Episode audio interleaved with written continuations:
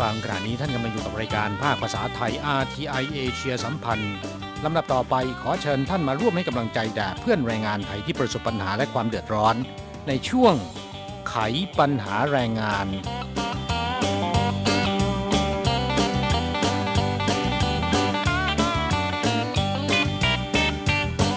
ครับช่วงนี้ไต้หวันมีการประชาสัมพันธ์เรื่องของ โรคอหิวาแอฟริกาในสุกรกันยกใหญ่นะครับค่ะสาเหตุก็เนื่องมาจากว่าตรวจพบร้านอาหารที่ให้บริการคนงานต่างชาติ โดยเฉพาะร้านอาหารเวียดนาม มีการนำเข้าเอ่อซึ่งอาจจะหิ้วเข้ามา หรือบางคนสั่งซื้อทางออนไลน์นะครับนำเข้าผลิตภัณฑ์เนื้อหมูจากที่บ้านเกิด ซึ่งก็ตรวจพบว่า ส่วนใหญ่หรือกว่าครึ่งหนึ่งนะครับ มีเชื้ออหิวาแอฟริกาในสุกร เนื่องจากโรคอหิวาแอฟริกาในสุกรเนี่ยเป็นโรคที่อันตรายนะคะแล้วก็แพร่ระบาดได้ง่าย แต่ว่ายังไม่พบว่าเป็นอันตรายต่อมนุษย์นะคะมันเป็นอันตรายต่อสัตว์กีบ โดยเฉพาะสุกร เมื่อได้รับเชื้อนี้แล้วสุกรหรือว่าหมูเนี่ยจะป่วยแล้วก็ระบาดได้ง่าย อีกทั้งนะคะหากว่าเกิดการระบาดแล้วเนี่ยก็จะถูกสั่งระงับให้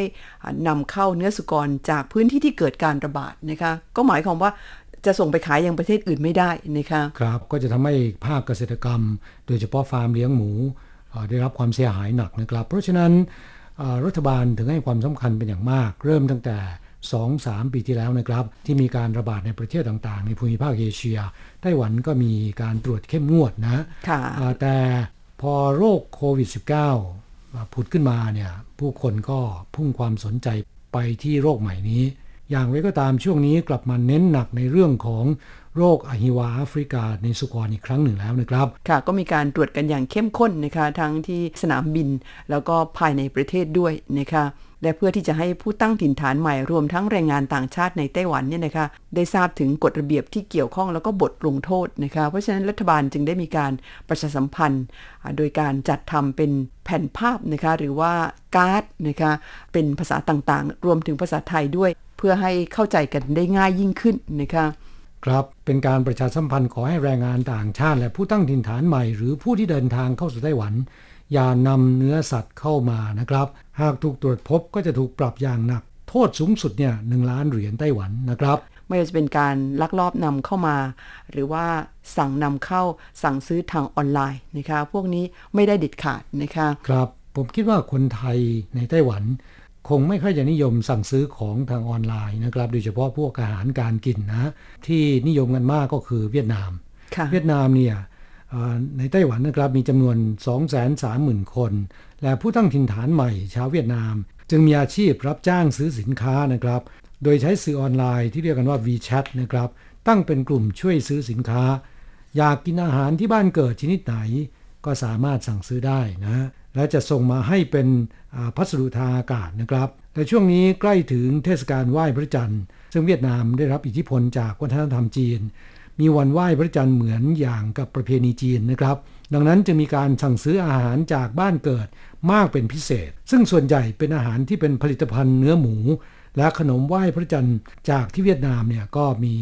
ขนมไหว้พระจันทร์ไส้หมูนะ ค่ะ เขาคงจะคุ้นชินกับรสชาติ ขนมไหว้พระจันทร์จากบ้านเกิดมากกว่านะคะอย่างเคยถามเพื่อนร่วมงานที่เป็นคนเวียดนามเขาก็บอกว่าขนมไหว้พระจันทร์ของเวียดนามอร่อยกว่าของไต้หวัน คงคุ้นชินกับรสชาติอะนะคะเพราะฉะนั้นมาอยู่นานก็คิดถึงอยากจะชิมกันบ้าง ก็สั่งซื้อกันมารับประทาน โดยไม่รู้ว่ามันผิดกฎหมาย แล้วก็ทางการเขาห้ามนะคะ ครับ เมื่อครู่นี้คุณอัญชันบอกว่า เนื้อหมูที่มีเชื้ออหิวาแอฟริกาในสุกร ไม่ได้เป็นอันตรายต่อคน ถ้าทำสุกแล้วนะครับ แล้วทำไมถึงห้ามล่ะ สาเหตุที่ห้ามก็เพราะว่าอาหารที่เราทานเหลือนะครับจะส่วนใหญ่ก็จะกลายเป็นเศษอาหาร แล้วก็ในไต้หวันเนี่ยนิยมนำเอาเศษอาหารไปเลี้ยงหมูค่ะซึ่งก็จะทำให้เชื้อนี้แพร่ระบาดไปสู่หมูนะครับ อาจจะทำให้หมูป่วยแล้วก็ตาย สร้างความเสียหายต่อระบบเศรษฐกิจ แล้วก็ฟาร์มเลี้ยงหมูเป็นอย่างมากนะเอ่อ ในเอเชียเนี่ยมี 5 ประเทศที่ถูกจัดเป็นเขตพื้นที่ระบาดของโรคอหิวาแอฟริกาในสุกรนะครับ ได้แก่จีนแผ่นใหญ่มองโกเลีย เวียดนาม ลาว และกัมพูชา ประเทศไทยเรานะครับ แม้จะไม่ใช่เป็นเขตพื้นที่ระบาด แต่ว่าอยู่ติดกับประเทศที่เป็นเขตพื้นที่ระบาด แล้วก็เป็นทางผ่าน เพราะฉะนั้นผู้โดยสารจากไทยก็จะถูกตรวจเข้มเช่นกันนะครับ หากเผลอถือติดตัวเข้ามา โปรดทิ้งลงถังขยะโดยเฉพาะก่อนจะผ่านด่าน ผู้ใดฝ่าฝืนมีโทษปรับสูงสุด 1 ล้านเหรียญไต้หวัน หากเคยถูกปรับ แต่ค้างจ่ายค่าปรับ แล้วก็ได้เดินทางเข้าสู่ไต้หวันรอบใหม่ จะถูกห้ามเข้าประเทศนะครับ ส่งผลกระทบต่อสิทธิการทำงาน ในไต้หวันของเรานะฮะ ค่ะอ่าหลักๆก็คือเน้นย้ำกับเพื่อนผู้ฟังนะคะว่าเดินทางเข้าสู่ไต้หวันไม่ว่าจะมาอ่าติดต่อธุระหรือว่ามาทำงานนะคะตอนนี้เนี่ยนักท่องเที่ยวยังไม่เปิดนะคะก็คือใครที่เข้าสู่ไต้หวันเนี่ยห้ามพกผลิตภัณฑ์เนื้อสัตว์ทุกชนิดติดตัวมารวมทั้งมาม่าก็ไม่ได้นะคะครับอยากจะทานเนื้อสัตว์ชนิดไหนในไต้หวันมีหมดนะฮะรวมถึงอย่าให้ญาติพี่น้องส่งทางไปรษณีย์มาด้วยนะคะ ส่งมาก็ไม่ได้นะคะ ห้ามส่งมาเป็นอันขาด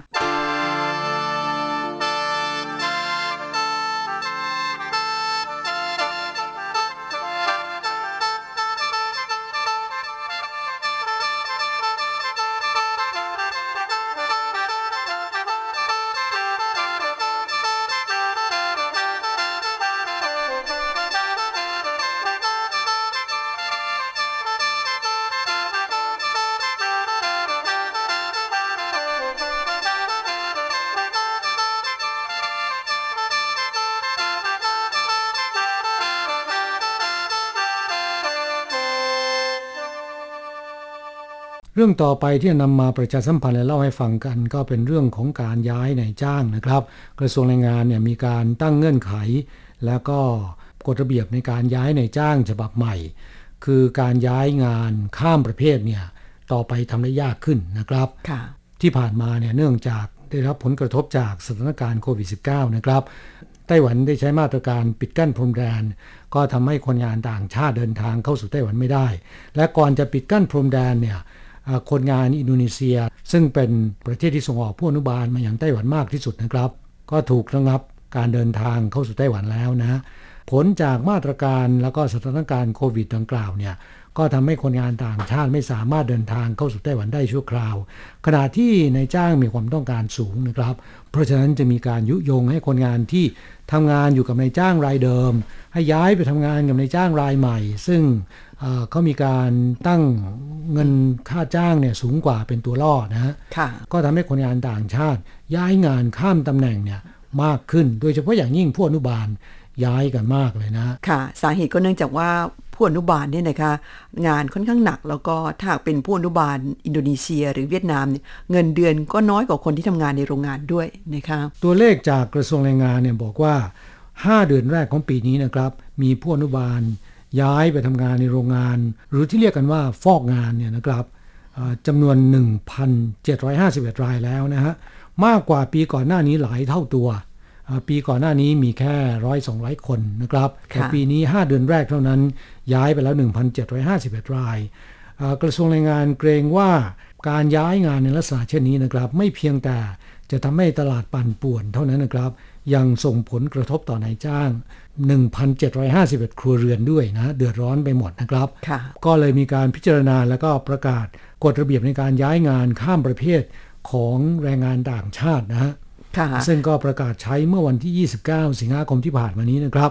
เอ่อนำเรื่องนี้มาเล่าให้ฟังเพราะว่ามีส่วนเกี่ยวข้องกับคนงานไทยด้วยนะ เพราะว่าในปัจจุบันเนี่ยมีคนงานไทยนิยมย้ายงานเอ่อ ไม่ว่าจะเป็นโรงงานไปโรงงาน หรือว่าจากไซต์งานก่อสร้างไปโรงงานเพิ่มมากขึ้น ค่ะระเบียบใหม่นี้เริ่มมีผลบังคับใช้ตั้งแต่วันที่ 29 สิงหาคมเป็นต้นมานะคะคืออะช่วงก่อนหน้านี้เนี่ยอาจจะไม่มีเงื่อนไขเข้มงวดนัก แต่เนื่องจากว่ามีการย้ายงานกันมาก รัฐบาลจึงหาทางเพิ่มเงื่อนไข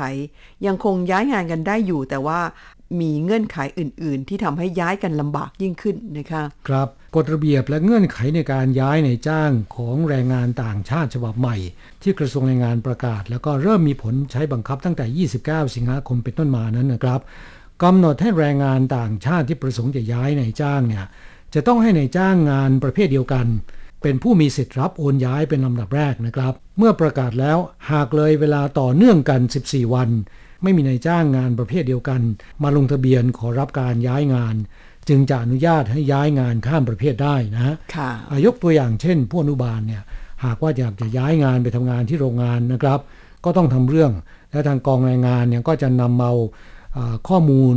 และความประสงค์ในการย้ายงานของผู้อนุบาลรายนี้ ไปประกาศในเว็บไซต์ของศูนย์จัดหางานของรัฐ ในช่วงเวลา 14 วันนี้ จะให้โอกาสในจ้างงานประเภทเดียวกันก็คือ ในจ้างที่จะว่าจ้างผู้อนุบาลเป็นลำดับแรกก่อนค่ะ หากว่ามีนายจ้างแสดงความประสงค์ อยากจะรับโอนย้ายผู้อนุบาลรายนี้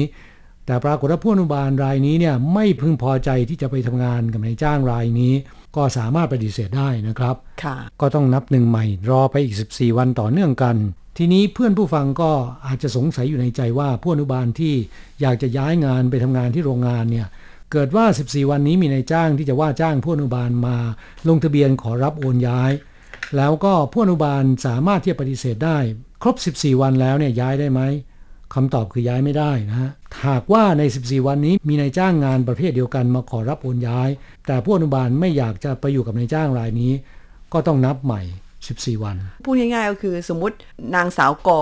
ไปลงทะเบียนขอโอนย้ายในจ้างวันที่1นงนะคะ สมมติเป็นวันที่ 10 มีนายจ้างประเภทเดียวกันมาขอรับโอนย้าย แต่นางกอปฏิเสธ นางกอก็จะต้องรอจากวันที่ 10 นับไปอีก 14 วันนะคะถูกต้องครับใน 14 วันนี้หากว่ามีนายจ้างงานประเภทเดียวกันมาขอรับ และผู้อนุบาลรายนี้ไม่ยอมที่จะย้ายอีกนะฮะซึ่งก็มีสิทธิ์ค่ะเริ่มต้นนับใหม่อีก 14 วัน หลายคนบอกว่าถ้าเป็นแบบนี้สามารถที่จะปฏิเสธต่อไปได้เรื่อยๆ ระยะเวลาในการโอนย้ายมีเพียงแค่ 2 เดือนนะครับค่ะถ้าหากว่า 2 เดือนนี้ย้ายไม่สำเร็จเนี่ยก็ต้องเดินทางกลับประเทศ ค่ะเขามีการกำหนดเงื่อนไขเอาไว้อย่างนี้นะคะ เพราะฉะนั้นก็เสี่ยงเหมือนกันถ้าหากว่าคุณปฏิเสธทุกรายที่มาขอรับโอนย้ายนะคะ อาจจะย้ายไม่ได้จริง ๆนะคะ แล้วก็ครบ 2 เดือนอาจต้องเดินทางกลับประเทศไป อันนี้ก็ต้องพิจารณาดูให้ดีนะคะครับเอ่อเหตุที่ต้องตั้งเงื่อนไขแบบนี้เนี่ยทางกระทรวงแรงงานบอกว่าไม่ได้ห้ามแรงงานต่างชาติย้ายงานข้ามประเภททั้งหมดนะครับ เพียงแต่มีการเพิ่มเงื่อนไขของการโอนย้ายในจ้างใหม่ ทั้งนี้ก็เพื่อที่จะรักษาสิทธิประโยชน์ของทั้งนายจ้างและลูกจ้างนะครับค่ะและแรงงานต่างชาติก็ยังคงมีสิทธิ์เลือกในจ้างใหม่ได้เองตามเดิมนะฮะค่ะก็อย่างที่บอกไปแล้วเมื่อสักครู่ถ้าหากว่าเราไม่พึงพอใจนะครับ ปฏิเสธได้นะถ้ามีนายจ้างใหม่มารับ เราไม่ค่ะไปก็ได้ แต่เมื่อปฏิเสธไปแล้วเนี่ยก็ต้องเริ่มนับใหม่นะค่ะต่อเมื่อ 14 วันต่อเนื่องกัน ไม่มีนายจ้างงานประเภทเดียวกันมารับ ถึงจะเลือกนายจ้างข้ามประเภทได้นะครับค่ะ ก็มีเงื่อนไขเพิ่มมากขึ้นนะคะ อันนี้คนที่มีความประสงค์จะย้ายงานเนี่ยต้องระมัดระวัง ในส่วนของคนงานไทยนี่ขอย้ายงานกันเยอะไหมคะผู้อนุบาลไทยไม่ค่อยเยอะครับ เนื่องจากว่าน้อยอยู่แล้วนะครับค่ะผู้อนุบาลไทยตอนนี้เหลือประมาณ 400 คนเท่านั้นนะค่ะอ่าจากผู้อนุบาลที่ทำงานอยู่ในไต้หวันทั้งหมด 270,000 คน คนงานไทยที่ทำงานในตำแหน่งนี้ประมาณ 400 คนเท่านั้น เพราะฉะนั้นสัดส่วนในการโอนย้ายนะมีเหมือนกันแต่ว่าน้อยมากนะครับค่ะอ่าที่มีข้อนั่งเยอะก็คือย้ายงานจากโรงงานหนึ่งไปอีกโรงงานหนึ่ง ซึ่งก็มีสิทธิ์ย้ายได้นะฮะเพราะว่าตามเงื่อนไขคือไม่ได้ข้ามประเภทงานนะฮะค่ะสามารถที่จะย้ายได้ แล้วก็มีโอกาสมากกว่าด้วยนะคะครับ แต่ที่มีแนวโน้มเพิ่มมากขึ้นก็คือ คนงานที่เดินทางมาทำงานในตำแหน่งไซต์งานก่อสร้าง เห็นว่าย้ายงานได้เนี่ยก็อยากจะย้ายงานไปทำงานในโรงงาน อันนี้มีเพิ่มขึ้นอย่างเด่นชัดนะครับซึ่งหลายคนก็เตรียมจะย้ายงาน ปรากฏว่ากระทรวงแรงงานประกาศกฎระเบียบใหม่นี้ ก็ทำให้คนงานไทยหลายคน ไม่ค่อยเชื่อนะครับ ทีแรกเนี่ยก็นึกว่าล่ามพยายามที่จะกีดกันอ่จริง ๆ แล้วไม่ใช่นะครับ กระทรวงแรงงานเขาได้ประกาศมาตรการนี้จริง ๆ ซึ่งวัตถุประสงค์ที่แท้จริงก็เพื่อที่จะเพิ่มเงื่อนไขให้กับผู้อนุบาลที่ขอย้ายงานกันค่อนข้างเยอะนะครับ แต่ก็ส่งผลมาถึงคนงานไทยที่ทำงานอยู่ที่ใช้งาน ไม่สามารถย้ายไปที่โรงงานได้ง่ายเหมือนกับเมื่อก่อนนะค่ะเพราะฉะนั้นแนะนำเพื่อนๆฟังว่านะคะ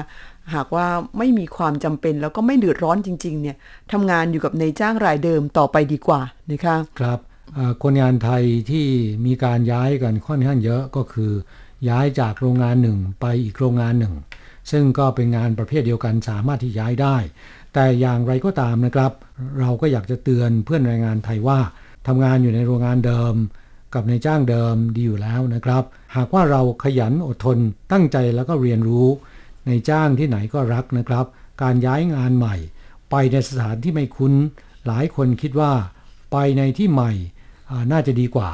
ความจริงแล้วนะครับ งานเนี่ยมันไม่มีที่ไหนสบายกว่า เห็นหลายคนย้ายงานไปแล้วเนี่ยได้ไม่นานก็ขอลากลับ เพราะว่าไม่คุ้น หรือบางคนก็ถูกนายจ้างเลิกจ้างนะครับ เพราะบางคนย้ายงานมา คิดว่าจะได้เงินเยอะกว่า แล้วก็สบายกว่า แต่จริง ๆ แล้วเนี่ยมันไม่มีที่ไหนสบายนะครับ ก็ขอเรียนให้เพื่อนแรงงานไทยทราบว่าทำงานอยู่กับนายจ้างรายไหน ให้ตั้งใจทำงาน อดทน แล้วก็เรียนรู้ รับรองว่าทำงานได้อย่างราบรื่น และมีความสุขเก็บเงินได้นะครับ ค่ะก็หวังว่าเพื่อนผู้ฟังที่มาทำงานในไต้หวันกันทุกคนจะทำงานได้อย่างราบรื่นนะคะ ช่วงนี้เราพักกันสักครู่หนึ่งมาฟังเพลงกันสักหนึ่งเพลง เดี๋ยวค่อยกลับมาคุยกันต่อค่ะ มาฟังเพลงที่ชื่อว่าไทยสู้จากการขับร้องของไทยธนาวุฒินะครับ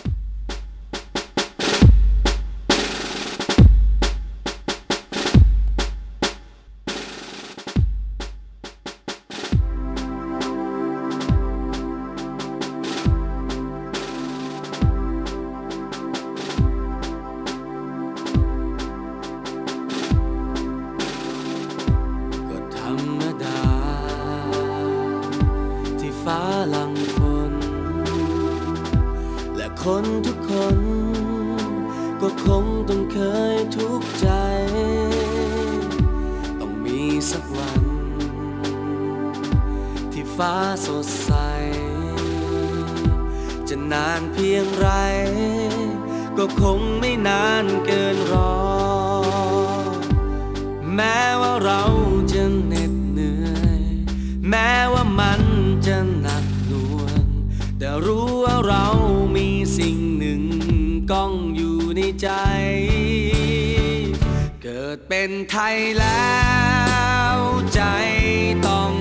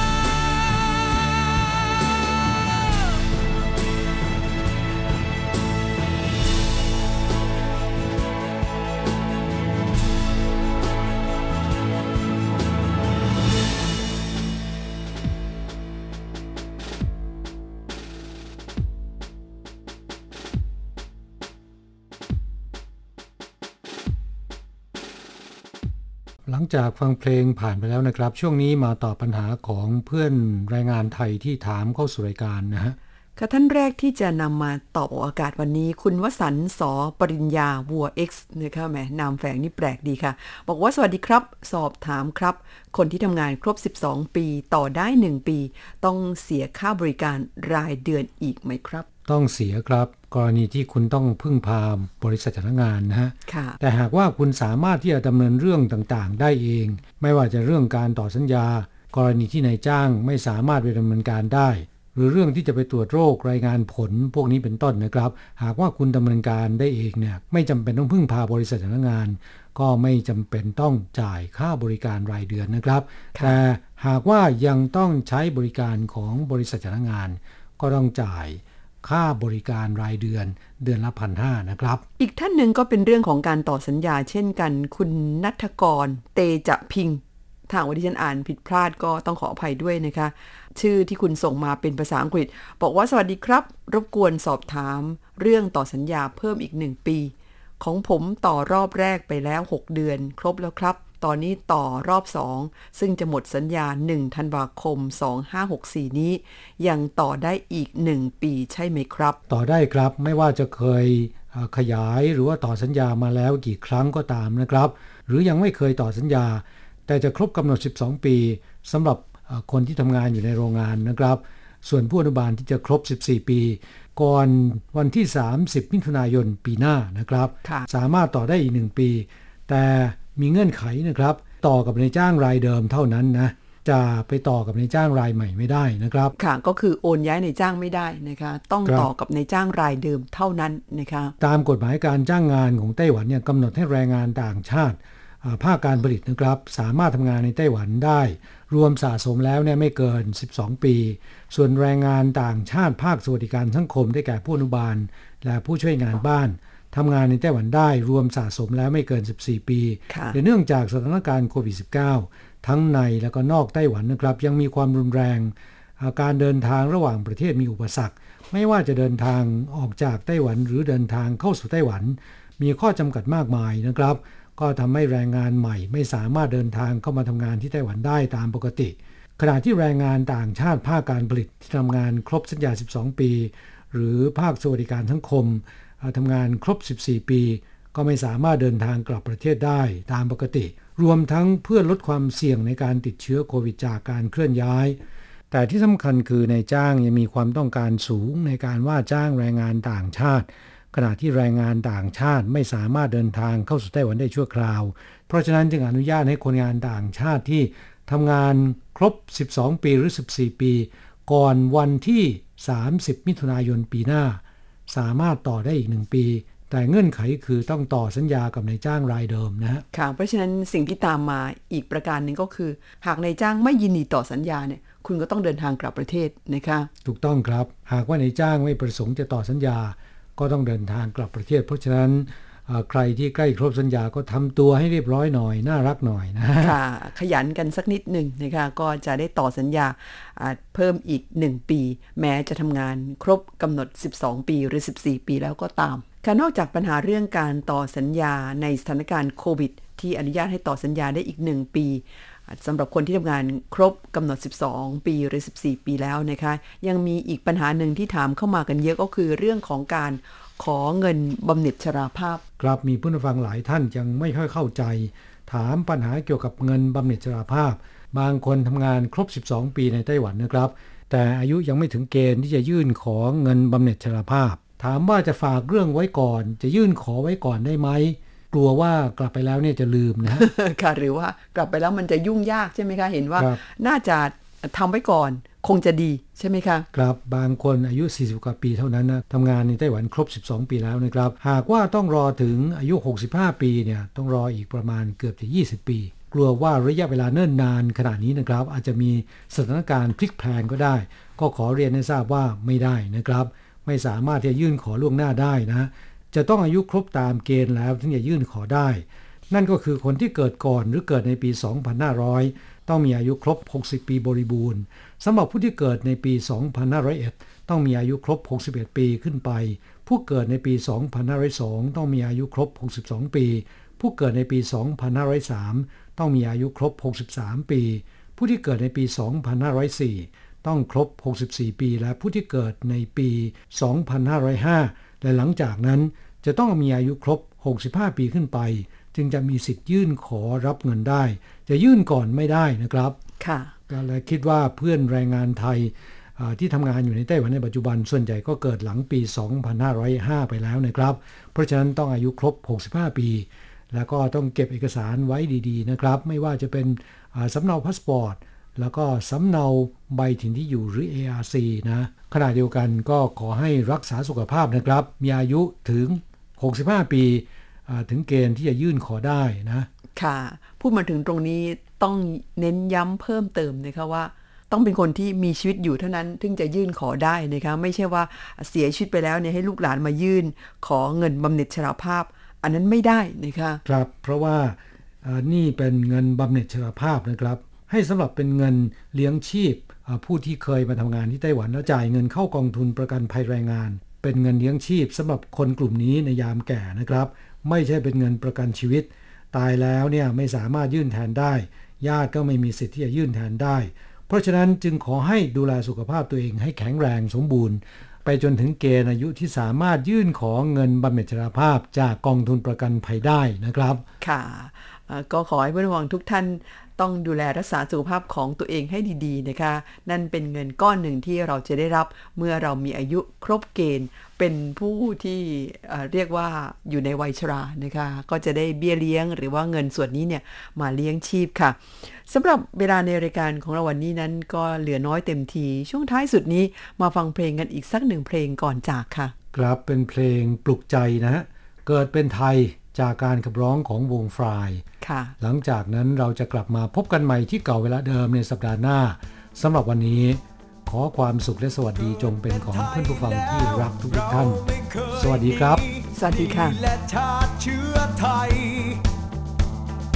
ต่อให้ใครท้า เราไม่เคยถอย